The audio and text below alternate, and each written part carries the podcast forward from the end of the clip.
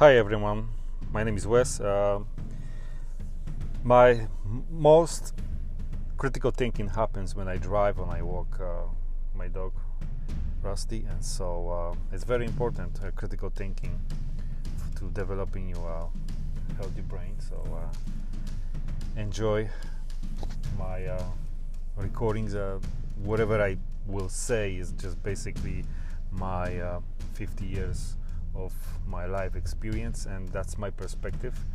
I'm not saying it's true. I'm not saying that you have to take that as a truth, but uh, you might find this interesting. So uh, enjoy it.